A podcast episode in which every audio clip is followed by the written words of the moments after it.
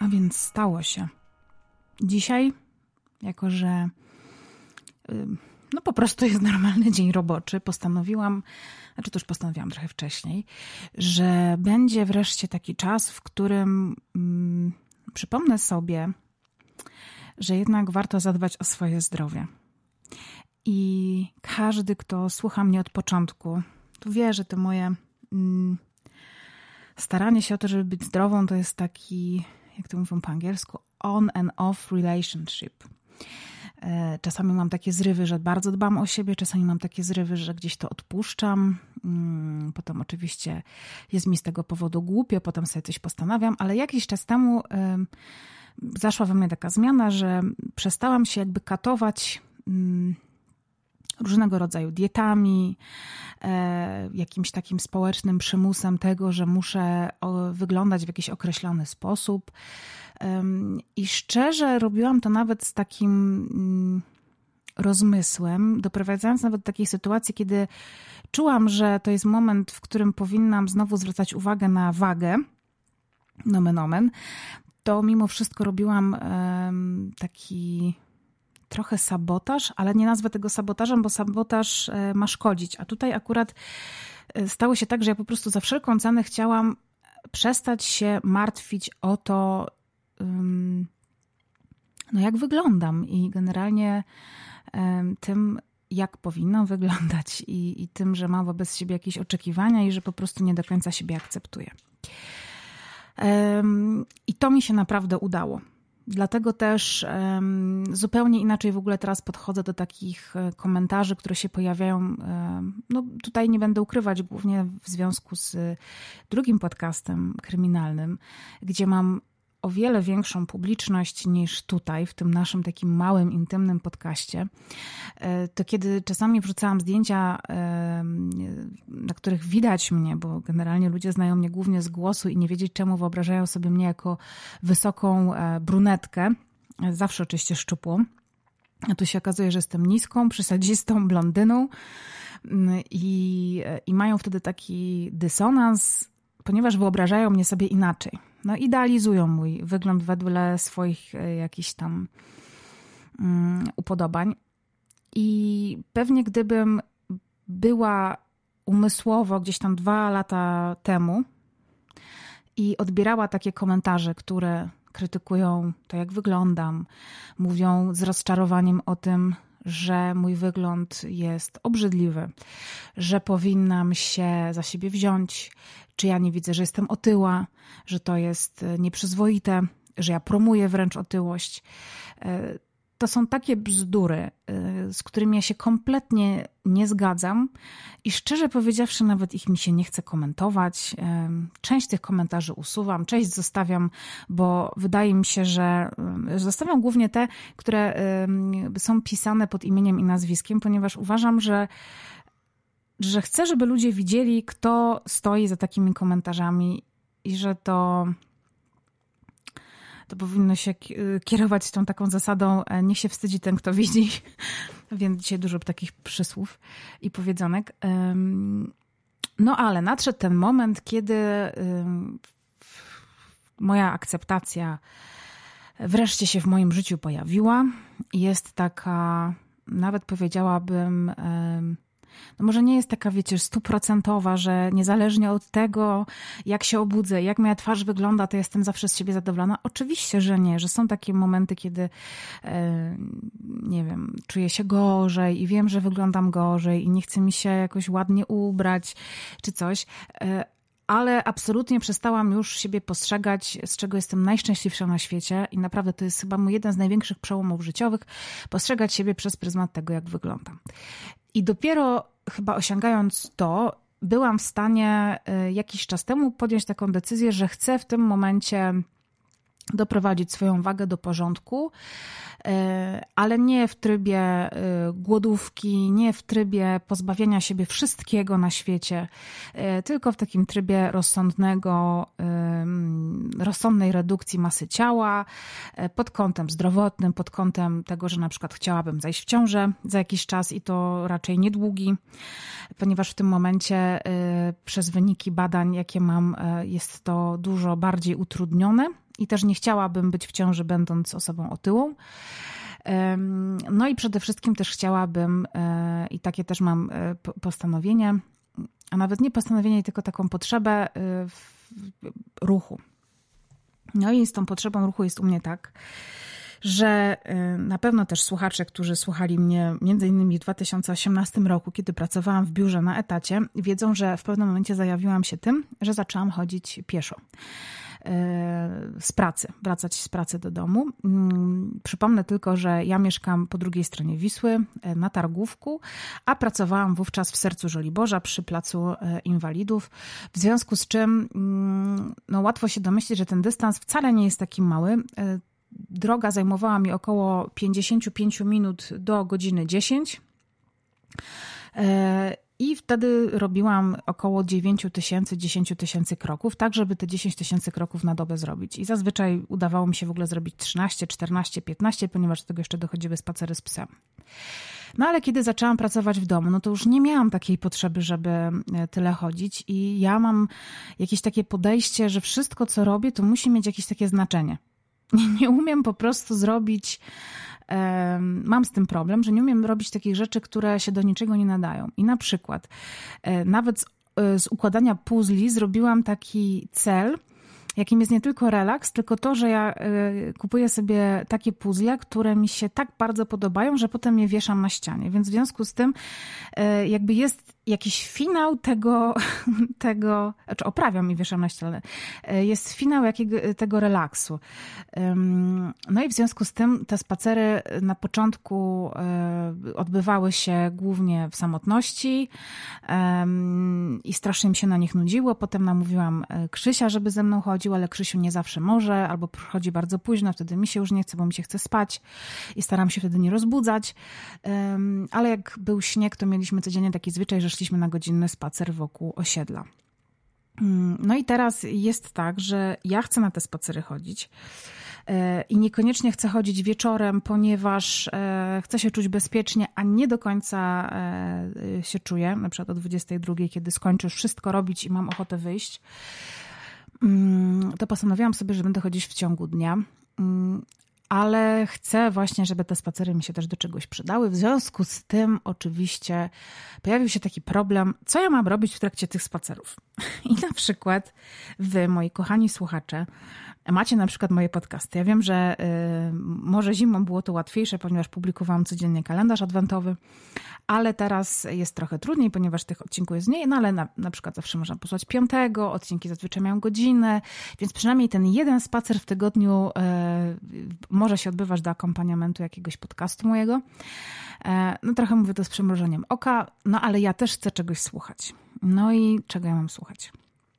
Mm, podcastów innych y, słucham, y, ale niestety też y, cierpię na taką przypadłość, na którą cierpią wszyscy słuchacze piątego, że tych odcinków jest za mało. Mam swoich ulubionych twórców, na przykład Agerojek. I Agerojek publikuje raz w tygodniu. Te odcinki zazwyczaj mają około godziny, no ale to znowu jest tylko jeden spacer w tygodniu.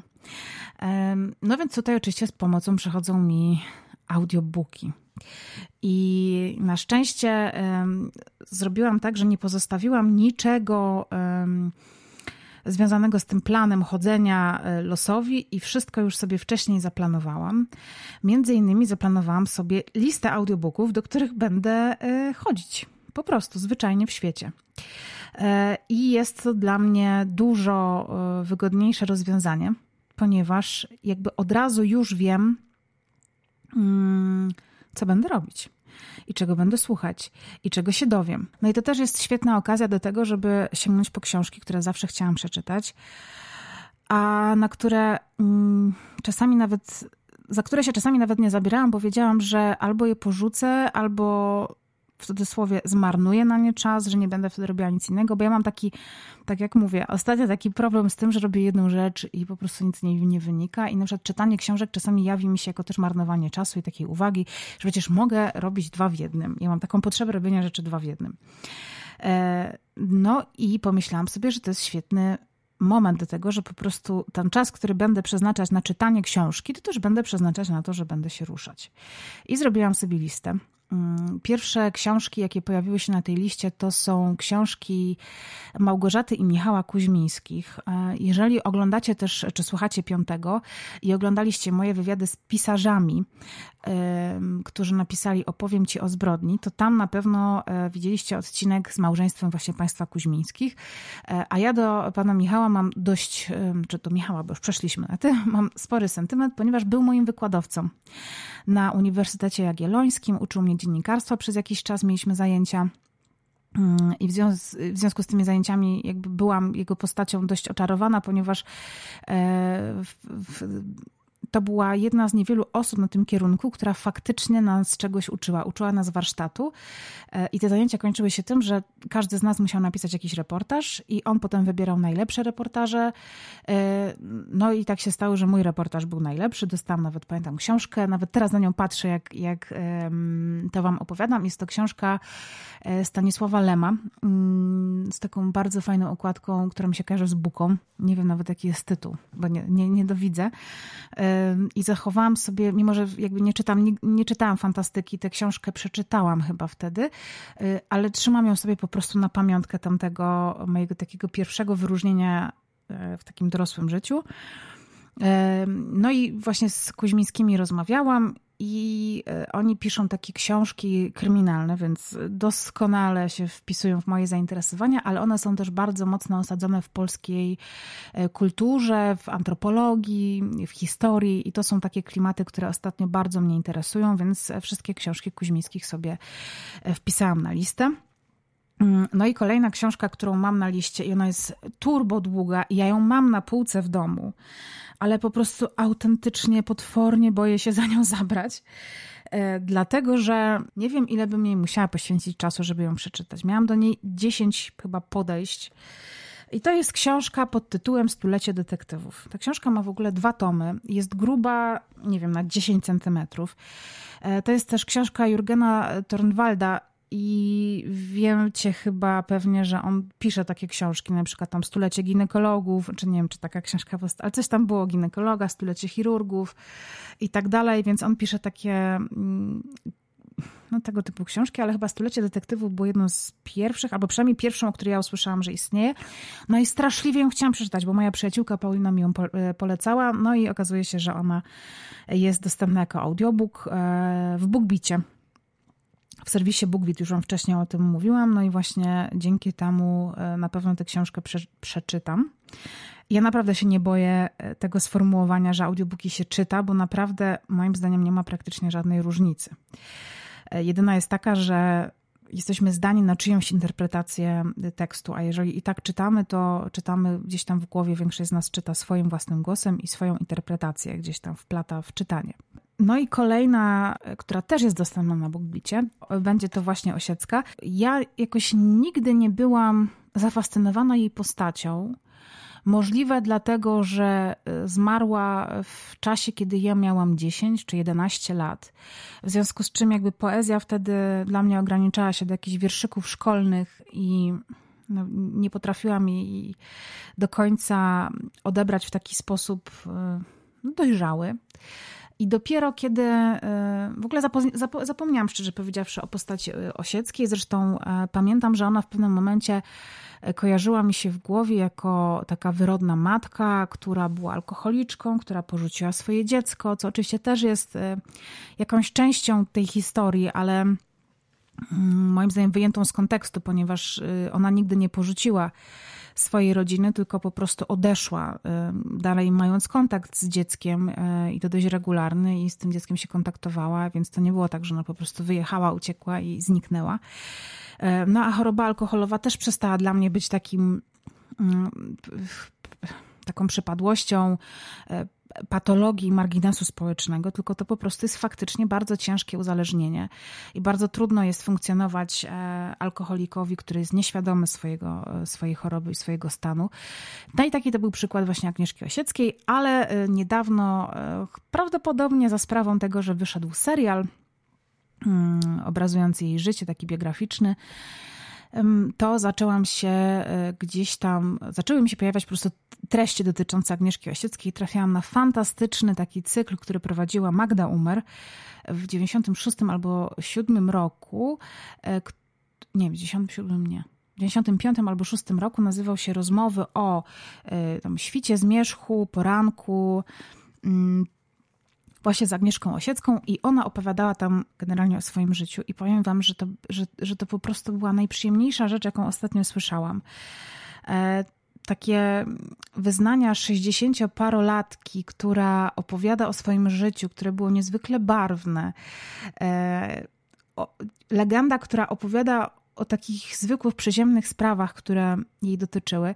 I to sprawiło, że tak bardzo chciałam e, lepiej ją poznać i dotrzeć do tego, co się kryje za jej postacią, do większej ilości faktów na jej temat, jakichś różnych e, anegdot, że zapragnęłam przeczytać y, którąś z jej biografii. Jak się okazuje, tych biografii jest bardzo dużo. Też mam je na liście i szczerze powiedziawszy nie wiem od czego zacząć. I chyba póki co, póki jestem tak zajawiona Osiecką, to będzie to właśnie Osiecka w tym abonamencie, który mam. Ale żeby nie było, że będę czytać tylko takie książki, um, które są stricte literackie, chociaż to oczywiście no, dotyczy głównie e, Kuźmińskich, bo Tornwald i Osiecka, książki osieckie to są raczej takie e, literatura non-fiction. Ale jest też książka, która e, znalazła się na mojej liście, nosi tytuł Na luzie która opowiada o tym, jak radzić sobie ze stresem i przesłuchałam część tego audiobooka już i powiem wam, że wszyscy, którzy kojarzyli w ogóle jakiekolwiek e, kabarety, które jeszcze, jak były jeszcze dobre, to pewnie kojarzycie kabaret, e, czy to kabaret, no Grzegorza Halamy i właśnie to Grzegorz Halama czyta ten audiobook i jest to naprawdę turbo zabawne i a z drugiej strony bardzo, e, bardzo otwierający w ogóle umysł na to, czym jest stres i jak bardzo jest on dla nas zabójczy. Tutaj znowu wracam do punktu wyjścia, czyli dbania o swoje zdrowie, ponieważ część e, problemów, jakie gdzieś tam dotyczą nawet mojej wagi, tutaj nie będę ukrywać, że dotyczą właśnie kortyzolu, a kortyzol jest hormonem stresu i wydziela się właśnie wtedy, kiedy jesteśmy najbardziej zestresowani, więc wszystko zatacza koło i spina się w taką całość. Dlatego dzisiaj już wróciłam ze spaceru. Dzisiaj sobie słuchałam E, z kolei podcastu mojego ulubionego właśnie Agierojek, bo opublikowała go w weekend. No ale wieczorny, to był na razie taki krótki spacer, ponieważ y, no, poszłam do paczkomatu, odebrałam paczki i się okazało, że już nie mam rąk. E, I że na spacer raczej nie pójdę, ale wieczorem planuję sobie taki, jeżeli będzie dobre powietrze, to, to planuję sobie właśnie dłuższy spacer z tą książką e, na luzie, ponieważ chcę ją jak najszybciej przeczytać, żeby wiedzieć e, jak sobie radzić. No. I przede wszystkim każę ten audiobook przeczytać Krzyśkowi, ponieważ on to jest w ogóle już tak zestresowany, że jest to niebezpieczne. Jeżeli chcielibyście też e, dołączyć do mojego e, nie będę tego nazywać wyzwania spacerowego, ale wiem, że kiedyś Was zainspirowałam do tego, że nagle e, bardzo dużo osób, które miałam na Instagramie, mm, które mnie obserwowały, nagle kupiły sobie krokomierze, więc zachęcam Was do tego, żeby wrócić do tego wspaniałego zwyczaju. E, I w prezencie ode mnie dostajecie kod pod tytułem Słuchowisko, pisane kapsem, e, dla nowych użytkowników aplikacji BookBeat, która, czy który to kod umożliwia Wam 30 dni pakietu premium w aplikacji BookBeat e, kompletnie za darmo. I e, tutaj e, chcę tylko powiedzieć Wam, że mając ten pakiet premium, możecie sobie pobrać wszystkie audiobooki, jakie Was interesują, już jakby za nie nie płacicie, bo wiem, że są takie serwisy, w których płaci się mimo wszystko za audiobooki, albo na przykład płaci się abonament i ma się dostęp do jednego audiobooku, audiobooka darmowego. Tutaj jest inaczej. Tutaj mm, płaci się abonament i ma się dostęp do całej bazy tych tych treści. Więc zachęcam Was bardzo, bookbit.pl i tam y, rejestrujecie konto, jeżeli jeszcze nie mieliście konta w tym serwisie. Tutaj też y, przestrzegam, że to dotyczy użytkowników nowych, e, no ale zawsze można na przykład, nie wiem, założyć narzeczonemu konto, czy tam chłopakowi albo mamie, Mm, taki tylko protip delikatny. E, zachęcam Was do tego, żebyśmy razem spacerowali. Mnie zawsze takie rzeczy motywują, jakoś cieszą, więc e, dawajcie znać w komentarzach pod tym odcinkiem i w grupie, i na YouTubie, kto będzie ze mną chodził i czego będziecie słuchać. Jestem tego bardzo ciekawa. Tymczasem Was żegnam, ściskam i do usłyszenia. Pa, pa!